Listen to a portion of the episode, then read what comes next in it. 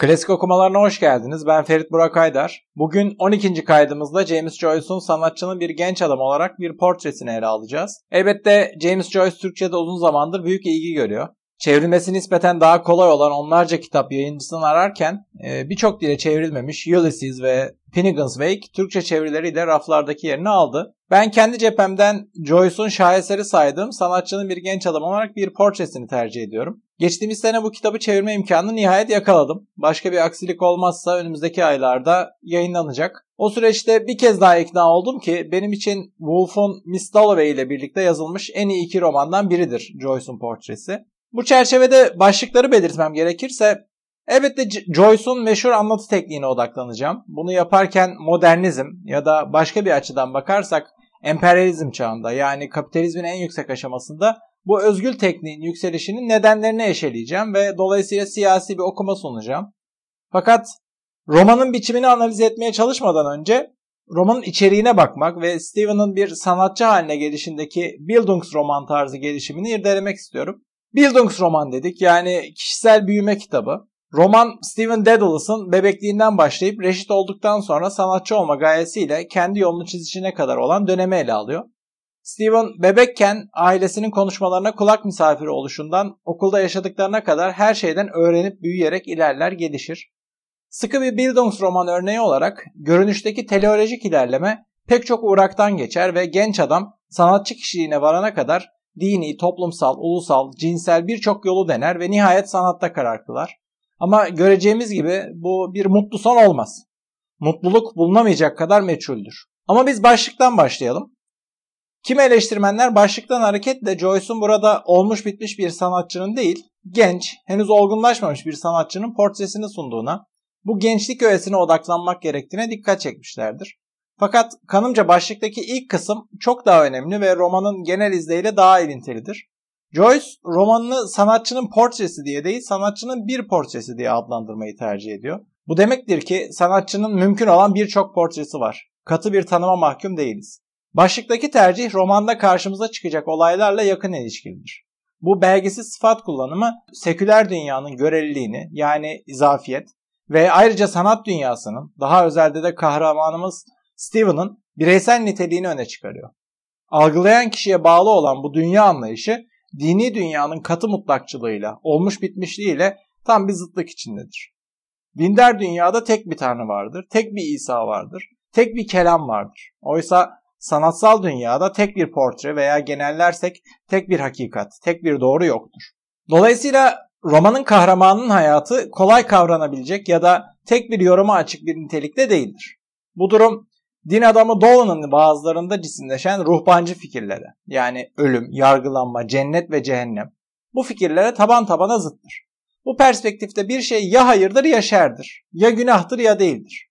Gel gelelim Joyce açısından bu genç adamın portresi kişi ya da kişilerin perspektifine göre farklı şekillerde çizilebilir.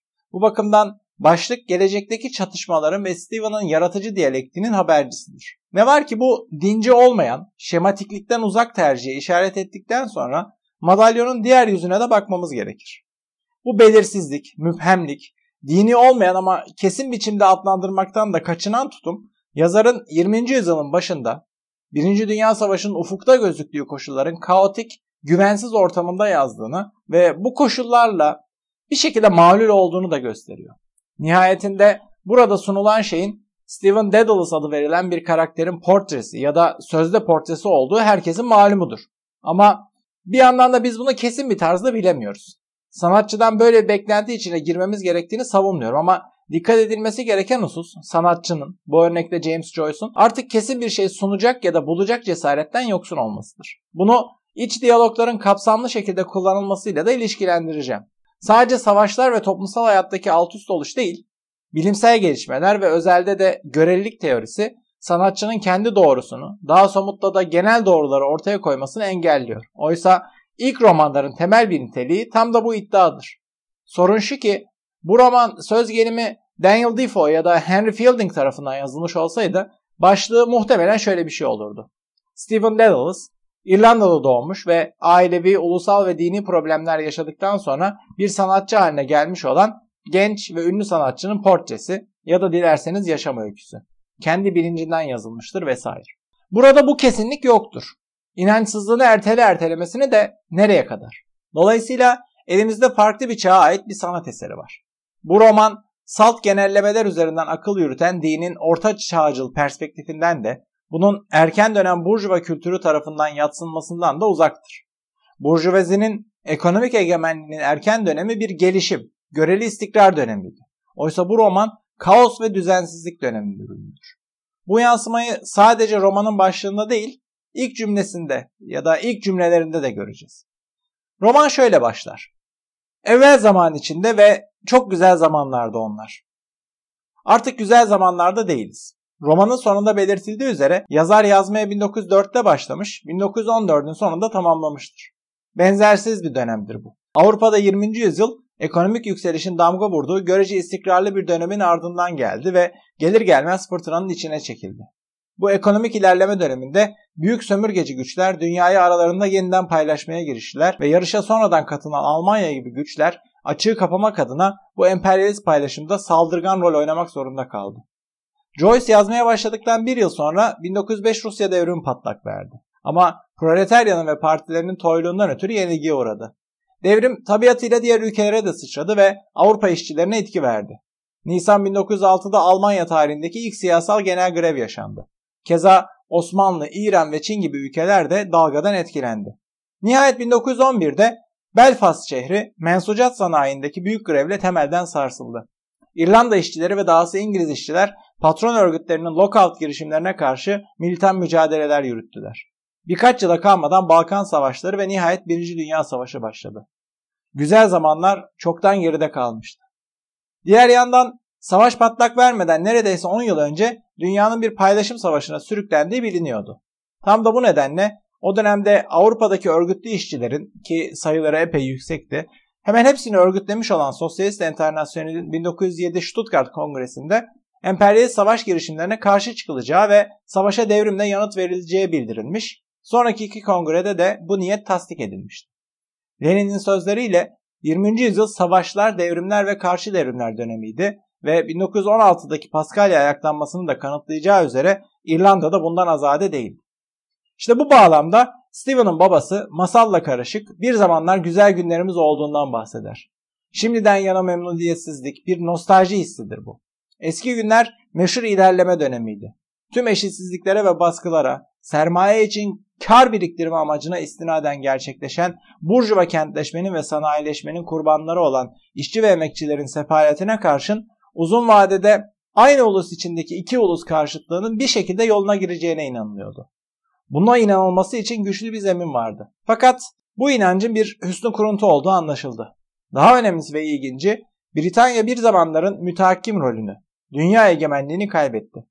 Britanya İmparatorluğu çöküşe geçerken sömürgelerdeki huzursuzluk ve sorunlar da arttı. Buna romanın geçtiği İrlanda'da dahildi. Biz anlatıya dönecek olursak roman türünün gelişimi içinde en farklı anlatıcının olduğu romana gelmiş bulunuyoruz. Bu zamana kadar daha klasik anlatıcılarla karşılaştık. Burada ise atipik bir örnek var. Belki anlatmak fiili bile doğru olmaz. Zira roman esasen Stephen'ın baş karakterin bilincinden anlatılır da denebilir, aksettirilir. Anlatıcı yerine onun hareketli bilinci vardır. Daha önemlisi çoğu zaman bu bilinç geriye dönüşlü bir bilinç de değil anlık bir bilinçtir.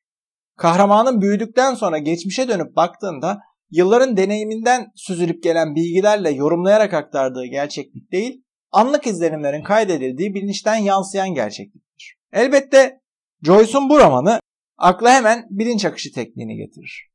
Bilinç tutarlı bir bütün değil, çoğu zaman karman çorman iç içe geçmiş parçalardan oluşan bir fragmandır edebiyat söz konusu olduğunda. Bu nedenle kabına sığmaz, sınırlanmayı kabul etmez, tutarlılık arz etmez. Stephen'ın zihni bir olaydan diğerine oradan öbürüne atlar. Sonra aynı derecede habersiz şekilde ilk baştaki olaya geri döner. Her şey bir şeyleri çağrıştırır ama ne neyi niçin çağrıştırır her zaman bilemeyiz. Roman bir masalla başlıyor. Dolayısıyla sanatçının portresine uzanan yolda sanat içinde sanat söz konusudur. Kanımca edebiyattaki en güzel sahnelerden biridir. Zira bizi bir çocuğun gerçek iç dünyasına yaklaştırır. Elbette edebiyatta çocuk karakterler daha önce de olmuştur ama buradaki çocuk büyümüş de küçülmüş değildir. bize gerçekte olduğu şekliyle aktarılmaya çalışılır. Evvel zaman içinde ve çok güzel zamanlarda onlar yoldan aşağı gelmekte olan bir mö inek varmış. Ve yoldan aşağı gelmekte olan bu mö inek tıkım bebek adında bicili bir küçük oğlanla karşılaşmış diye yazar. Mö inek ve tıkım bebek çocuğun uydurduğu kelimelerdir. Söylediği şarkı da çocuğun varlığını hatırlatır. İlkinde ah yaban gülleri açar şu küçük yeşil mekanda denir. Mezar kelimesi mekanla değiştirilmiştir. Bu sayfalardaki pek çok kelimeyi olduğu gibi mezar, grave kelimesini de çocuk aklıyla hatırlar Steven. Veya belki de bu şarkı bir çocuğa okunduğu için mezar kelimesi sakıncalı bulunup ebeveyn tarafından değiştirilmiş olabilir. Her halükarda kendisi çocuk gibi söyler şarkıyı. Ah yeşil yabay gülleyi der. Keza Charles amca ile Dante'den bahseder. Dante, auntie, teyzecik kelimesinin bozulmuş hali de olabilir Dante'de. She, dişil zamir kullanılıyor olması şair Dante'ye atıftansa ilk seçeneği daha güçlü kılıyor. Ama bunların hiçbiri kesin değildir. Yazar bize bu mutlak bilgi imkanını tanımaz. Onun dünyasına alimi mutlak bir şekilde giremeyiz. Aynı bağlamda Joyce'un başlangıç cümlelerini tırnak içinde vermemesi de ilginçtir. Oysa Küçük Daedalus'a okunan satırlar bir masaldan alınmıştır. Kanaatim o ki eğer bu cümle ya da paragraf tırnak işareti içinde aktarılsaydı bu sözlerin anlatıcının naklettiği olayların gerçekleşmekte olduğu döneme ait olduğu izlenimi uyanır. Böylece Doritko'nun terimleriyle söylersek sadece deneyimleyen benlikle ve onun zamanıyla ilintili olurdu. Oysa bu haliyle anlatıcı benliğin deneyimleyen benliğin nostaljisinden muaf olmadığını görüyoruz. Roman karakterimizin adına bakarsak Stephen Dedalus. Stephen adı bize ilk Hristiyan şehidi Saint Stephen'ı yani İstefanos'u hatırlatır. Ama soyadı Dedalus ise pagan döneme aittir. Pagan dönem aynı zamanda sanatın, e, sanatın, zanaatın simgesidir. Dedalus oğlu Ikarus için bal mumundan kanat yapıyor hapishaneden kaçabilsinler diye. Ama Ikarus gökyüzünün cazibesine kapılıp iyice havalanıyor. Babasına da kanatları erince düşen oğlunu deniz sularında hüzünle izlemek kalıyor. Stephen'ın iki adı onu iki yöne çekiştiren güçleri anlatır. Stephen romanın seyri içinde Hristiyanlıktan, dinin kendisi üzerindeki baskısından uzaklaşacak, kanatlanıp uçacaktır. Geleneksel dinden kopuş onun için kritik bir aşamadır. Gerçekten de Stephen'ın sanatsal bir hayata adım atmasının önünde temel olarak dört engel vardır. Aile, ulus, dil ve din. Romanın gelişmesiyle birlikte bu problemler karşımıza dikilecek. Fakat Steven daha bebekliğinden itibaren içine kapanık, zihni dağınık bir sima olarak karşımıza çıkar. Etrafında olup bitenleri anlamakta zorlanmaktadır. Romanın daha ikinci sayfasında küçük Steven'ı büyük bir oyun alanında diğer çocuklardan uzakta, tek başına görürüz. Evdeyken de durumu farksızdır.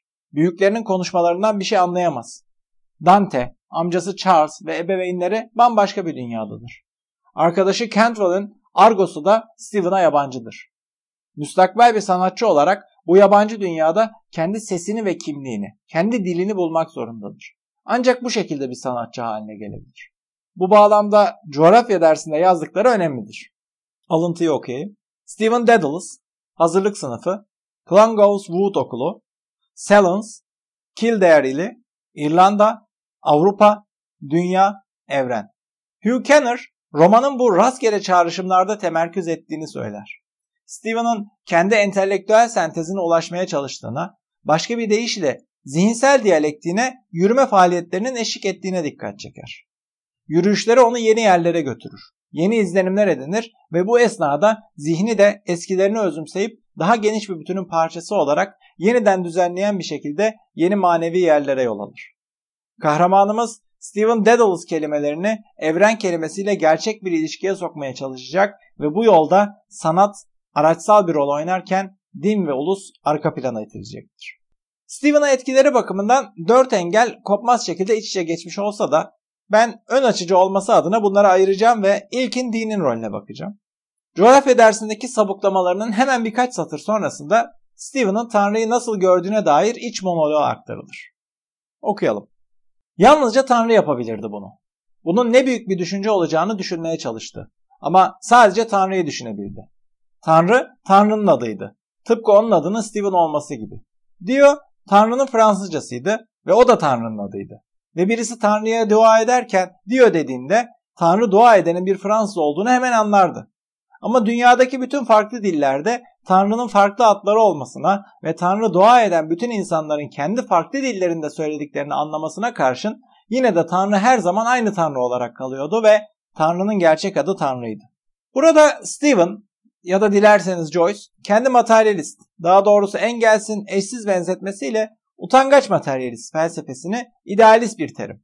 Tanrı, bir gayri varlık, bir mağdumiyet içinde mevcudiyet aracılığıyla sunar ve bu da kendisinin melez bakış açısının timsali olarak alınabilir. Joyce'un Ulysses'de doruk noktasına ulaştığına inanılan gerçekliğe ya da dış dünyaya dair sanatsal perspektifinde gerçeklik 18. yüzyıl romancılarının zannettiği gibi tek yanlı, kolaylıkla algılanabilir ve aktarılabilir. Dolayısıyla herkes için geçerli olan bir şey değildir. Bu Joyce'un hesabına bir artıdır. 20. yüzyılın modern koşullarında gerçeklik çok yönlü, ele avuca sığmaz, muğlak ve melezdir. Gerçeklik ancak öznel ve beşeri bir kategori olan hakikatle ilişkisi içinde var olur. Gerçekliğin, bu demektir ki genel itibariyle tikel insanın dışındaki bir şeyin var olduğu aşikardır. Fakat 20. yüzyılın başlarında keza sonrasında da gerçeklik öyle ön kabul olarak alınamayacak kadar ağır ve katlanılmaz hale gelmiştir. Artık toplumun sıçramalı gelişim kaydettiği dönem geride kalmış, çürüme ve hızlı çöküş dönemine girilmiştir. Rosa Luxemburg'un savaşa destek veren Sosyalist Enternasyonel için 1914'te kullandığı kokuşmuş ceset benzetmesi bir bütün olarak kapitalist dünya için söylenebilir. Sadece çeyrek yüzyıl sonra 25 milyon insanın ölmesiyle insanlığın toptan bir yok oluşun eşiğine geleceği bir gerçeklikten bahsediyoruz. Keza Joyce'un romanını tamamlamasından 2 yıl sonra büyük enternasyonalist James Connolly ve 14 yoldaşının Dublin'in orta yerinde İngiliz devlet tarafından hunharca öldürüldüğü de bir gerçekliktir. Söz gelimi bu Paskalya ayaklanmasından sonra Dublin şehri İngiliz ordusunun dizginlerinden boşalan şiddetiyle bir enkaza dönüşmüştü ve bu da bir gerçeklikti. Şiddet her zaman vardı. Sınıflar arasındaki karşıtlık yazılı tarihten itibaren her zaman vardı ama yeni bir nitel aşamaya geçilmişti. Modernizm tam da bu nedenle emperyalizmden ayrı düşünülemez. Alıntıya geri dönersek Stephen için Tanrı'nın var olduğu açıktır. Kendi sözleriyle Tanrı'nın adı değişse de Tanrı hep aynı Tanrı olarak kalıyordu.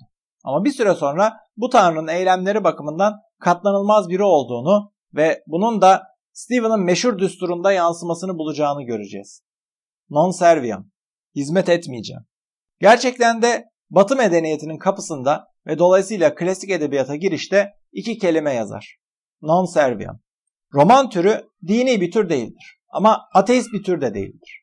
Yine de geleneksel din anlayışıyla sorunları vardır. Zira din egemen sınıfların elinde statikoyu meşrulaştırmanın bir aracıdır ve bunu görmemek için ciddi rahatsızlıklara sahip olmak gerekir. Bir insanın zihinsel açıdan özgürleşmeye başlaması için geleneksel dini ve ahlakı bu nedenle sorgulaması ve reddetmesi gerekir. Nihayetinde dindar kalıp kalmayacağı, geleneksel ahlaka tutunup tutunamayacağı onun bileceği bir iştir. Ama verili değerleri sorgulamadan bir yere varamaz. Her sorgulama hakkıyla olacaksa en radikal uçlardan başlar. Bu nedenle itaat etmeyeceğim sözü önemlidir. Yarım devrim olmaz der Saint-Just. Yarım yamalak baş kaldırı da olmaz. Sorgulayınca sonuna kadar gitmek gerekir. Romanda kritik soru şudur. Steven bu gücü kendisinde bulabilecek midir? Onun non servium'ında Tanrı'nın varlığına dair şüphe olmamakla birlikte varlığı Steven için önemsizdir. Zira varoluş nesnel bir kategoridir. Bizim düşünce ve niyetlerimizden bağımsızdır. Oysa önem öznel bir tavrı ifade eder ve asıl olan özne ya da birey olduğundan önemli olan da budur. Stephen deyim yerindeyse Tanrı'nın varlığına inanır ama Tanrı'ya inanmaz. iman etmez. Onun gözünde var olan, var olduğuna inandığı o Tanrı iman edilmeyi hak etmez. Şöyle der romanın sonlarına doğru. Tanrı'yı sevmeye çalıştım. Görünen o ki başarısız olmuşum. Çok zor bu. Kendi irademi an beyan Tanrı'nın iradesiyle birleştirmeye çalıştım. Stephen Dedalus bir eleştirmenin sözleriyle el yordamıyla ve acı çeke çeke kendisini ve dünyadaki yerini anlayıp bulmaya çalışır. Bu süreçte sadece ailevi problemlerle değil, bir sömürge ülkede kendine özgü şekilde iç içe geçmiş olan ulusal ve dini problemlerle de boğuşur. Noel yemeğindeki tartışma bizi romanın doğduğu siyasi ve toplumsal koşullara götürür. Yani İrlanda'nın bağımsızlığı meselesi, İngiliz emperyalizmi ve Katolik Kilisesi. İrlanda'ya Anglo-Norman istilaları 12. yüzyılda başladı ama gerçek bir ilhak ancak 16. yüzyılın sonunda yaşandı. Bu döneme gelindiğinde metropol ülke orta sınıfın yükselişine paralel olarak protestanlaşmıştı diyelim. İngiltere artık Katolik değil Anglikandı. 17. yüzyılda 3 hükümdarda bir iç savaş yaşanmış olmasına karşın İrlanda'da aynı politikaları uyguladılar ve bu sömürge topraklarına toprak beyi ihraç ettiler. Bu İngiliz ve İskoç toprak sahipleri toprak kiralarını arttırdı. Buna gösterilen tepki birçok köylü ayaklanmasıyla taçlandı ve bu yeni efendilerin dini olan protestanlık da bu çatışmalar sırasında hedef tahtasına oturtuldu. Böylece Katoliklik İngiliz sömürgeciliğinin tepkisinden ötürü İrlanda halkının gözünde daha değerli hale geldi. Kendini tekrar eden süreçlerle 19. yüzyılda İngiliz egemenlerinin İrlanda'daki vahşeti iyice arttı. Diğer yandan İngiliz egemenleri arasındaki reformist Whigler ve gerici Tory'ler şeklindeki bölünme hem İrlanda sorununu hem de protestanlarla Katolikler arasındaki husumeti şiddetlendirdi. Böylece İrlanda halkı hem İrlandalı kimliğini hem de Katolik kimliğini giderek daha fazla benimsedi. Bu ikili karşıtlığın dışında bir tutum almak, aforoz edilip yaftalanmayı göze almak anlamına geliyordu. Bu bağlamda Katoliklikten ayrı düşünülemeyen İrlandalı kimliği romanın baş karakteri için büyük bir engeldir.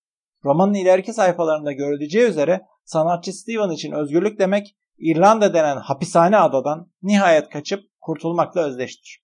Bu ikili baskı Stephen'ı boğar. Aslında Stephen'ınki hassas bir İrlandalı çocuk için ya da genelleştirirsek sömürge bir ülkedeki herhangi bir çocuk için tipik bir ruh halidir. Aşırı depresiflik ya da aşırı saldırganlık. İlki Stephen tarafından cisimleştirilirken ikincisi sınıf arkadaşlarına vücut bulur. İlk ruh halini Engels başka bir bağlamda. İrlanda türküleri derlemesine ön söz notlarında özlü bir şekilde ifade eder.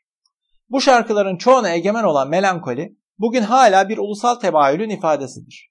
Fatihlere her zaman yeni, güncel baskı yöntemleri icat eden bir halk arasında başka türlüsü beklenebilir miydi? 40 yıl önce devreye sokulan ve son 20 yılda 3 noktasına taşınan son yöntem İrlandalıların kitleler halinde evlerinden ve çiftliklerinden sürülmeleridir ki İrlanda'da bunun ülkeden sürülmekten farkı yoktur.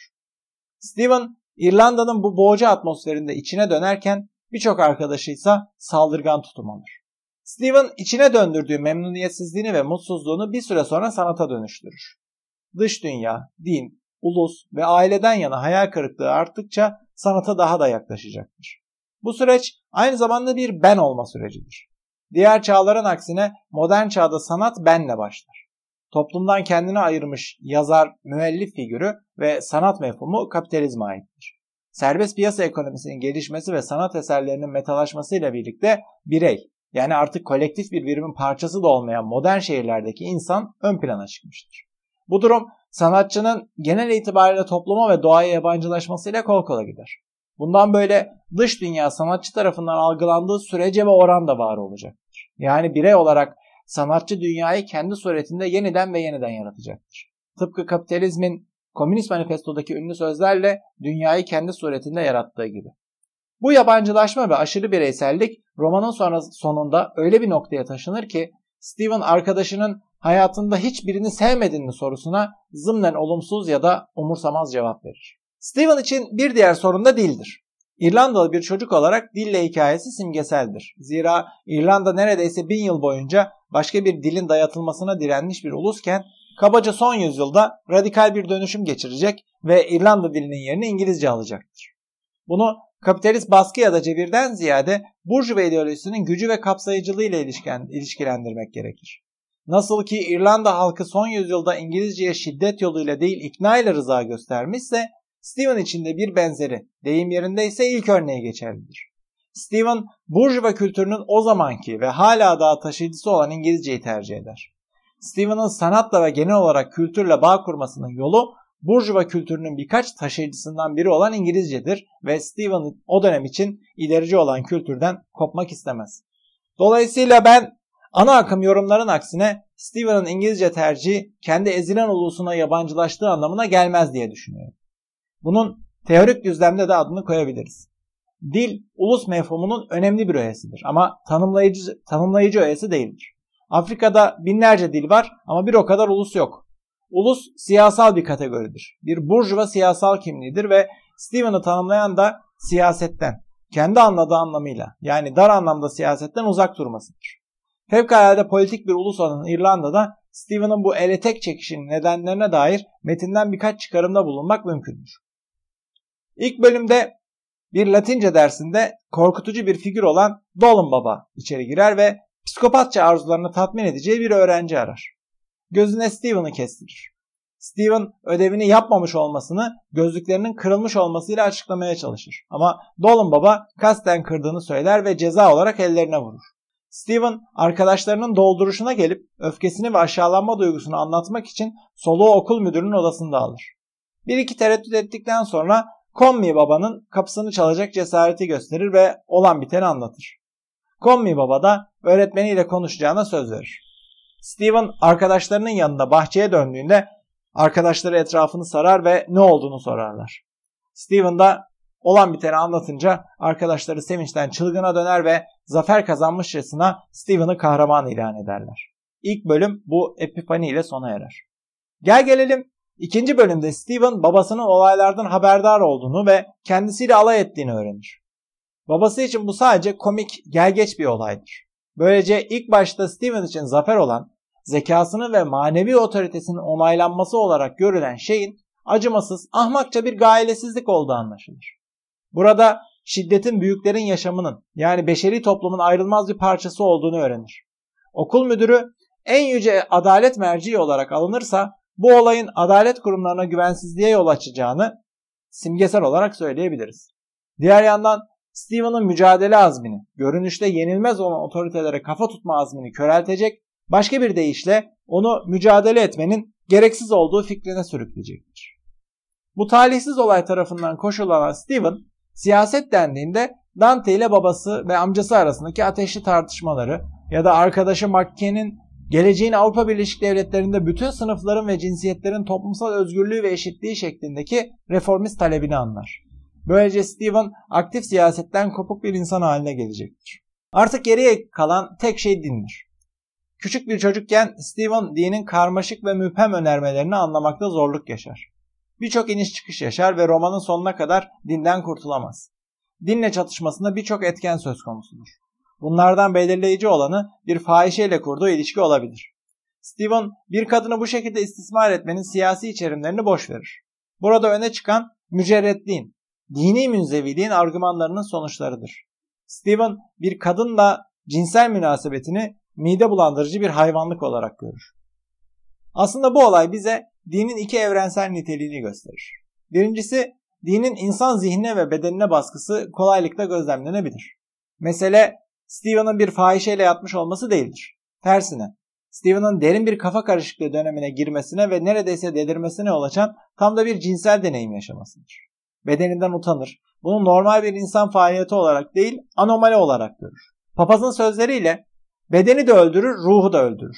Haysiyetsiz, erkekliğe sığmayan bir şey bu. Bu kör alası alışkanlığın seni nereye sürükleyeceğini ya da nerede karşına çıkacağını bilemezsin.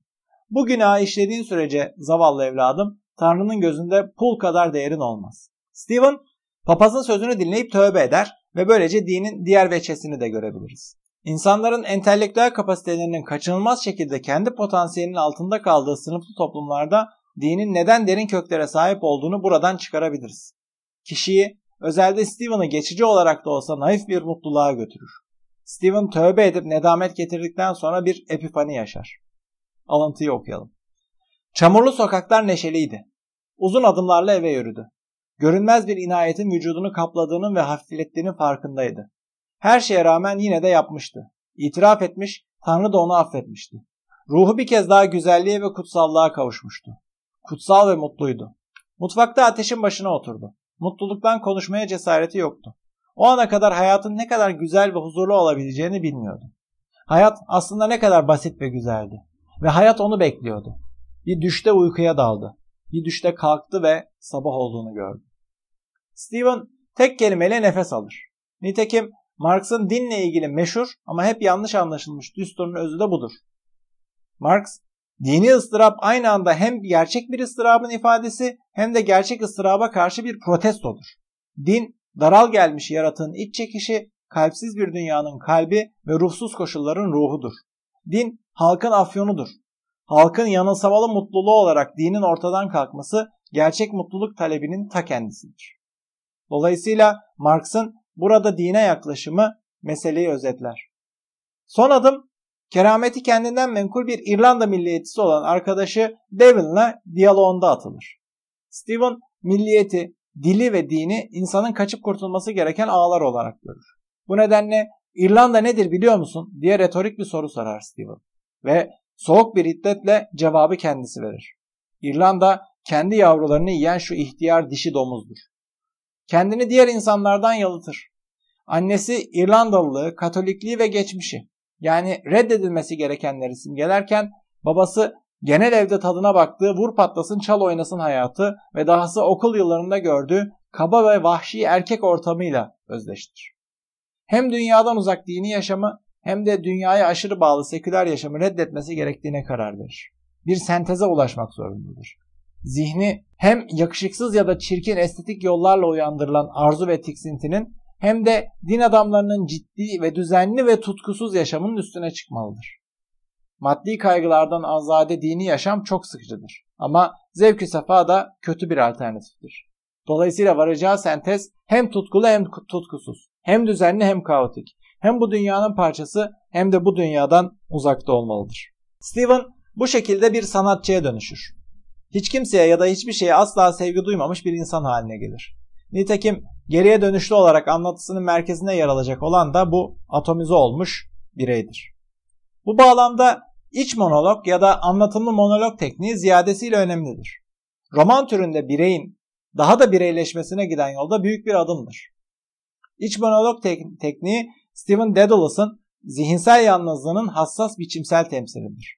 Romanda anlatımlı ya da anlatılanan monologların baskınlığı bilhassa dikkat çeker. Öncelikle bir tanım vereyim. Anlatımlı ya da anlatılanan monolog bir karakterin düşüncelerinin kurmaca metindeki üçüncü şahsın anlatı diline dönüşümüdür. Başka bir deyişle bir karakterin anlatıcının söylemi kılığına bürünmüş zihinsel söylemidir. Yazarın alıntı ile anlatı arasındaki sınır çizgilerini muğlaklaştırmak suretiyle karakterlerinin bilincini sunmasını sağlayan bir tekniktir. Dorit Cohn'un sözleriyle bir karakterin düşüncesini onun kendi diliyle ama üçüncü şahıs referansını ve anlatılamanın esas zaman kipini değiştirmeden sunma tekniği diye nitelendirilebilir.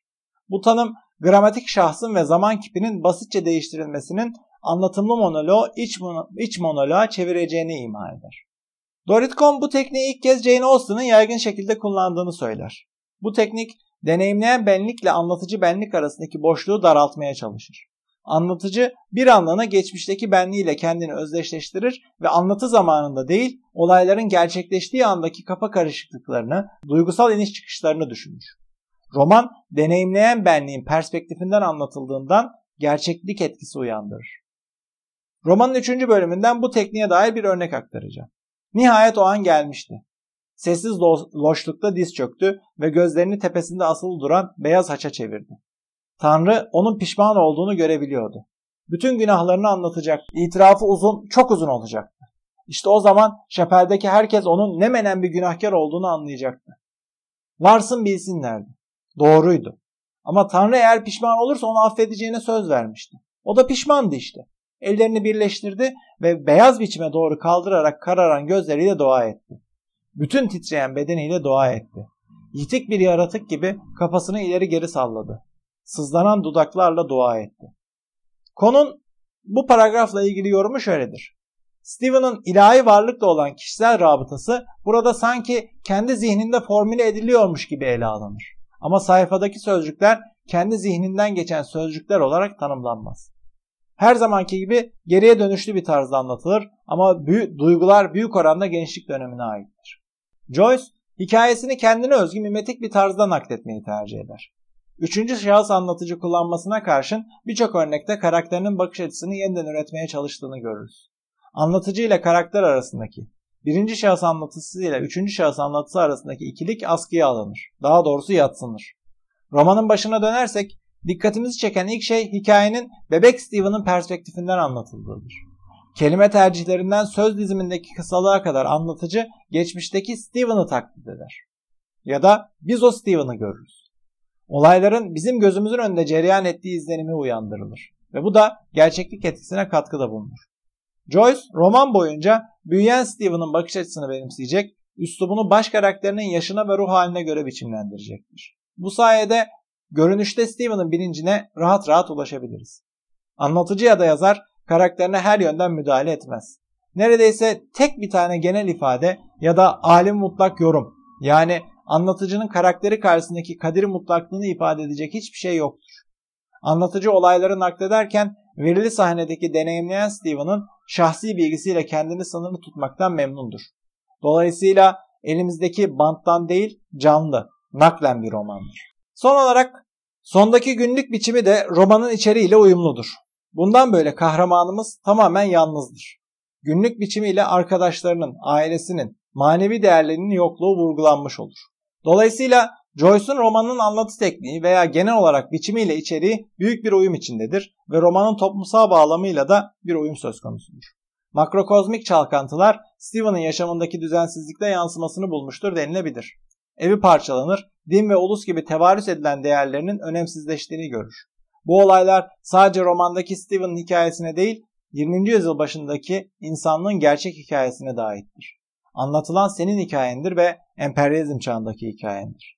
Roman karakterlerinin veya anlatıcılarının kendi içlerine dönmeleri, karşılıklı diyalogların yerine iç diyalogların alması gibi modernist romanı ve sonrasını nitelendiren özellikler kapitalizmin çürüme çağı olan emperyalizmin koşullarından bağımsız düşünülemez. Çok değil yarım yüzyıl önce bile tuttuğunu koparabileceğini düşünen, ilerlemeye ve kalkınmaya iman etmiş insanın yerini dış dünyadan hayal kırıklığına uğramış, savaşlar, katliamlar ve yabancılaşmayla yılmış insanı almasına denk düşen edebi biçimin öncülerinden biri Joyce'dur. Bitirirken romanın biçimi hakkında tamamlayıcı son bir söz daha söyleyeyim. Beş berdelik bir tiyatro oyunu gibi romanda beş bölümden oluşur. Her biri çatışma halindeki izlenimlerle başlar ve zahiri bir birliğe varır.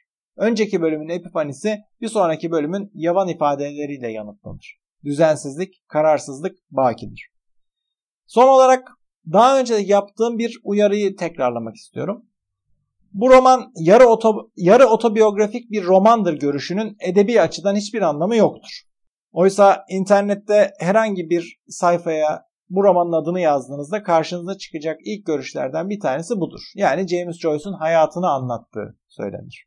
Oysa bunun edebi açıdan bir değeri yoktur. Örneğin Glangolls gerçek hayatta Joyce'un gittiği yatılı okuldu. Bu da gösteriyor ki şeklinde başlayan ya da biten değerlendirmeler bize bu roman hakkında edebi hiçbir şey anlatmaz. Olsa olsa James Joyce hakkında biyografik bazı bilgiler aktarır ki o bilgiler de kurmacanın aynasında kırılarak bize ulaştığından dikkatle değerlendirilmelidir. Keza romanı Joyce'a anlatan bir ürün olarak almadığımıza göre aynısı söz gelimi metindeki sanat teorileri için de geçerlidir. Örneğin şu meşhur alıntı. Dramatik biçimdeki estetik imge insan muhayyilesindeki arındırılmış ve oradan yeniden dışarı yansıtılmış hayattır. Estetikteki gizeme maddi yaratılıştaki gizem gibi ulaşılır. Sanatçı tıpkı yaratılışın tanrısı gibi kendi elinden çıkan eserin içinde, gerisinde ya da ötesinde kalır. Görünmez. İncele incele varoluşun dışına çıkmıştır. Umursamazdır ve tırnaklarını kesmekle meşguldür. Bunu Joyce'un fikirlerine ne kadar yakın olsa da Joyce'un görüşü olarak almak metni kaçırmak olur. Zira bu bize Joyce'dan ziyade Steven karakteri hakkında bir şeyler anlatır. Onun estetik gelişiminin göstergesidir. Metinlerde yazarların gerçek hayatlarını aramak yerine edebi hazza odaklanmakta yarar görüyorum. Bir sonraki kayıtta buluşmak dileğiyle.